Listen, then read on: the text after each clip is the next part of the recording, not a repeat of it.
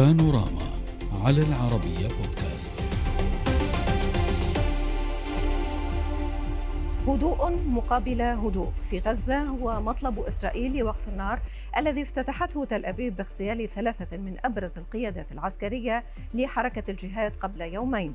الموقف الإسرائيلي يقابله اشتراط حركة الجهاد وقف إسرائيل لسياسة الاغتيالات مقابل وقف النار وبانتظار نتيجة المطالب. يعم غزة هدوء متوتر تخترقه ضربات متبادلة محسوبة بين الطرفين.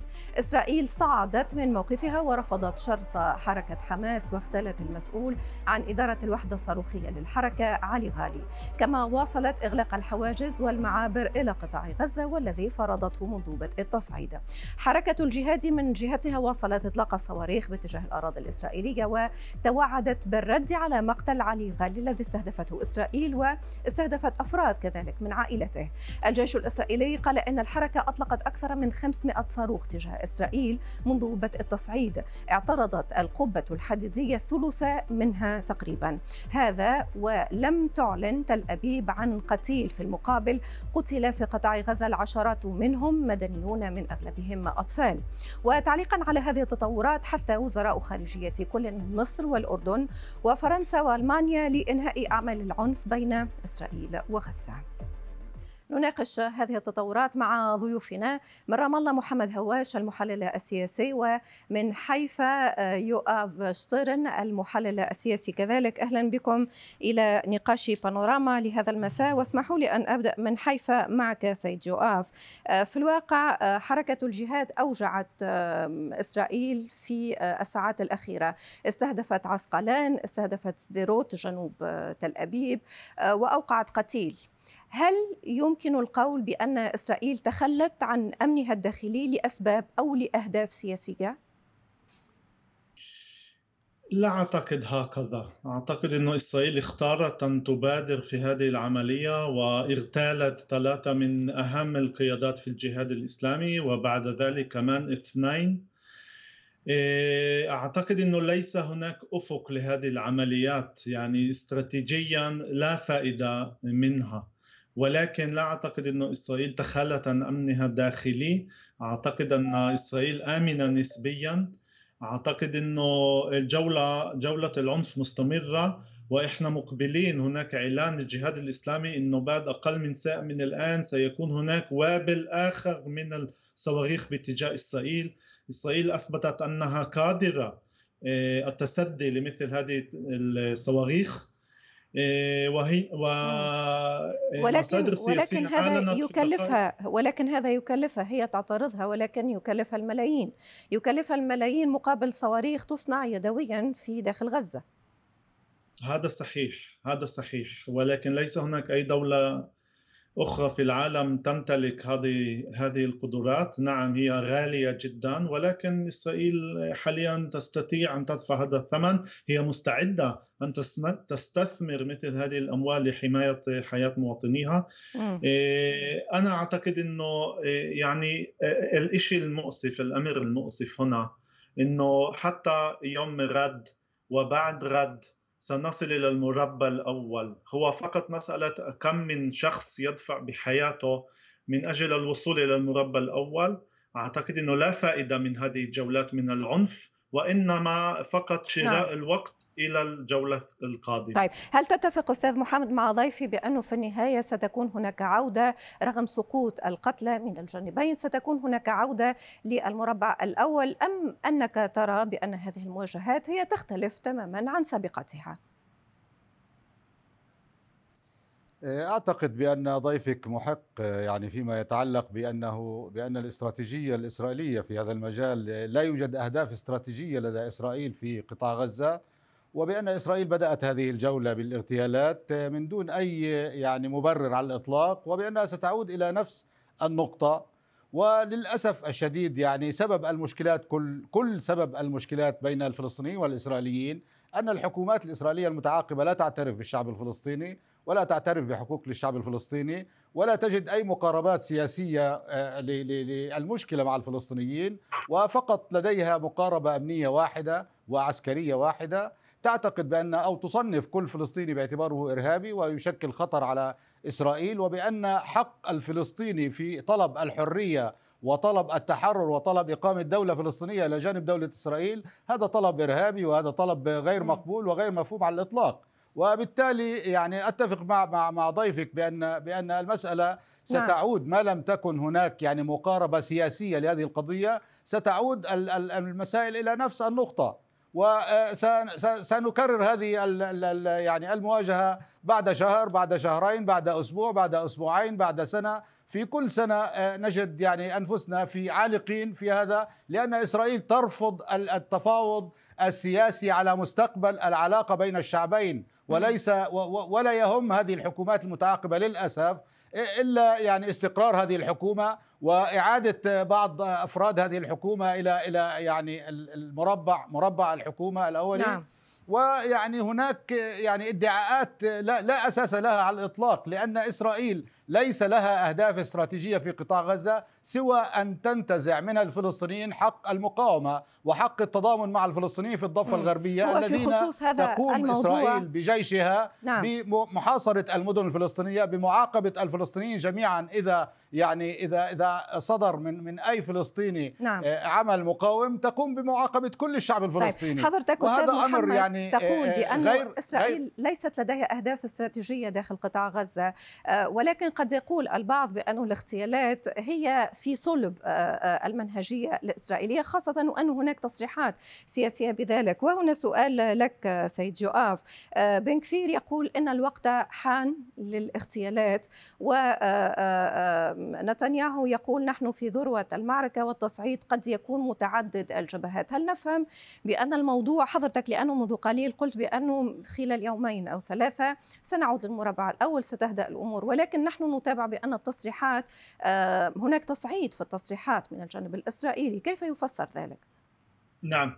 أنا أريد أن أعلق على هذا وأقول بأنه ما نراه الآن يعني في الأيام الأخيرة في اليومين الأخيرين هو مواجهة مباشرة ما بين إسرائيل والجهاد الإسلامي. لم ينضم إلى هذه المعركة أحد غير الجهاد الإسلامي. لا طبعا ليس حماس ولكن أيضا ليس جماهير الفلسطينية ليس في الضفه الغربية وليس في في داخل إسرائيل. ولكن تعلم إيه. حضرتك سيد جوآف بأنه مع استمرار هذه الاشتباكات قد ينفلت الوضع في أي آه، لحظة. صحيح 100% صحيح. ولهذا السبب إسرائيل سعت نوعا ما حسب ما نفهم إلى نهاية هذه العملية. كانت معنية بأن تصل الأمور إلى تفاهمات لا نعرف تفاصيل عدم عدم الموافقة ولكن مصر اعلنت اليوم أنها يعني ليس لا تدخل على الخط مثل ما كان عليه الوضع في اليومين الأخيرين. نعم. هذا يعني إنه إحنا مقبلين على استمرار النار وهناك مخاطرة تأخذ إسرائيل على عاتقها في هذا. انضمام حماس إلى المعركة سيكون مختلف تماما. نعم. سنرى كميات مختلفة من الصواريخ. هذا 100% صحيح. وبهذا لبن جفير الذي يتحدث فقط عن اغتيالات بدون أي أفق سياسي ليس لديه استراتيجية الا استعمال القوة والمزيد من القوة. ولكن ولكن في النهاية بن كفير هو وزير يتبع لحكومة نتنياهو. تصريحاته قد تكون مؤسسة على شيء ما. وهنا سؤال أستاذ محمد هل تعتقد بانه هذا التصريح لبن كفير وكذلك حتى تصريحات نتنياهو التصعيدية آه، يدفعها انقسام داخلي اسرائيلي هكذا يقول مراقبون. كيف هي قراءتك لهذا؟ الموضوع؟ لا أعتقد يعني بأن الخلافات الداخلية في إسرائيل يعني هي سبب المشكلات مع الفلسطينيين، السبب هو عدم اعتراف إسرائيل والأحزاب الإسرائيلية والنخب الإسرائيلية بحق الشعب الفلسطيني في إقامة دولة فلسطينية إلى جانب إسرائيل ورفض التسوية التفاوضية ورفض أي يعني مقاربات سياسية للعلاقة مع الفلسطينيين، هذا هو السبب.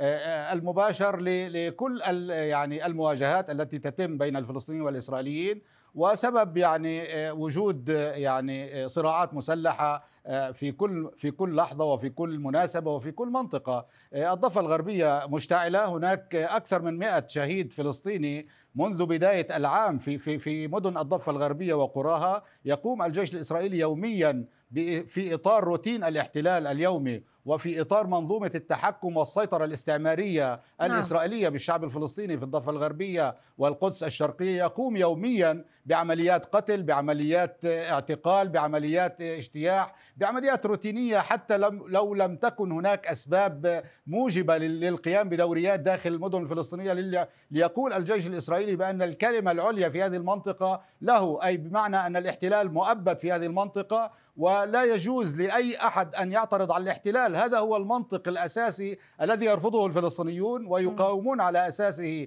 آه، قوات الاحتلال. يطالبون المستوى السياسي الفلسطيني يطالب بمفاوضات لإنهاء الاحتلال. نعم. واسرائيل تدير الظاهر لأي مطالبات من هذا النوع. وهذا المنطق كذلك آه، الحوار الوحيد هو حوار النار نعم. حوار القتل حوار حوار من خلال آه، الطائرات الاف 35 والإف 16 والإف 15 والصواريخ والمدفعية والدبابات وعمليات القتل اليومية في الشوارع من دون محاكمات وعمليات الاستيطان المتسعة بصورة دائمة وأيضا التهديدات الإسرائيلية ب يعني بحسم الموقف هناك حزبان في في هذه الحكومة يقولان بضرورة الحسم مع الفلسطينيين واستكمال آه، آه، يعني ما ما عجزت إسرائيل عن تنفيذه في عام 1948 نعم. بمعنى أن أن تسيطر إسرائيل بالكامل على ما تسميه بين هلالين أرض فلسطين أرض إسرائيل الكاملة وهي أرض فلسطين الكاملة التاريخية نعم. وهذا وهذا خلاف بين الفلسطينيين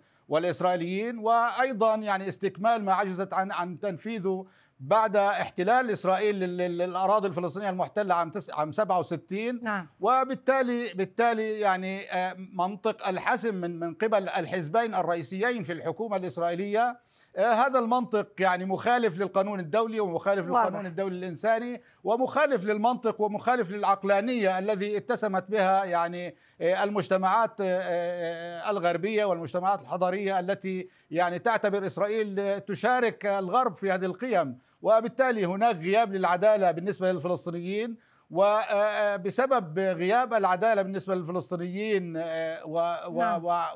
ووجود مقاربة أمنية وعسكرية فقط بالنسبة إسرائيل في التعامل مع الفلسطينيين فينفجر الوضع، الوضع منفجر أصلا طيب في وضحت هذه النقطة ولكن وما جرى في غزة هو انعكاس وامتداد لما يجري في الضفة الغربية لما يجري من عمليات كل هذه التطورات من قبل ولكن اسمح لي فقط أستاذ محمد حتى آه، آه، نشارك كذلك أو نشرك كذلك ضيفنا معنا.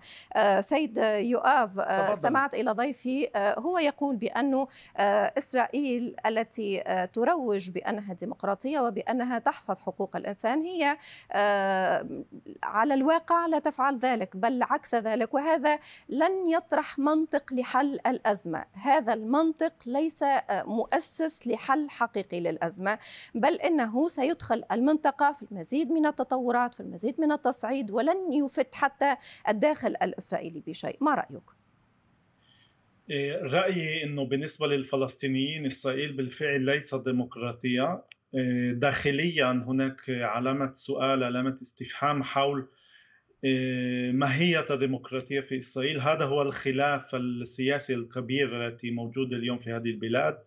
هناك أغلبية لحكومة تريد أن تلغي الديمقراطية داخليا في إسرائيل. لا نتحدث عن الفلسطينيين هنا. آه، وبالفعل أعتقد أنه آه، المجتمع الإسرائيلي يميني بامتياز. لا يعتبر أن هناك فرصة أو إمكانية للوصول إلى السلام مع جاره الفلسطيني.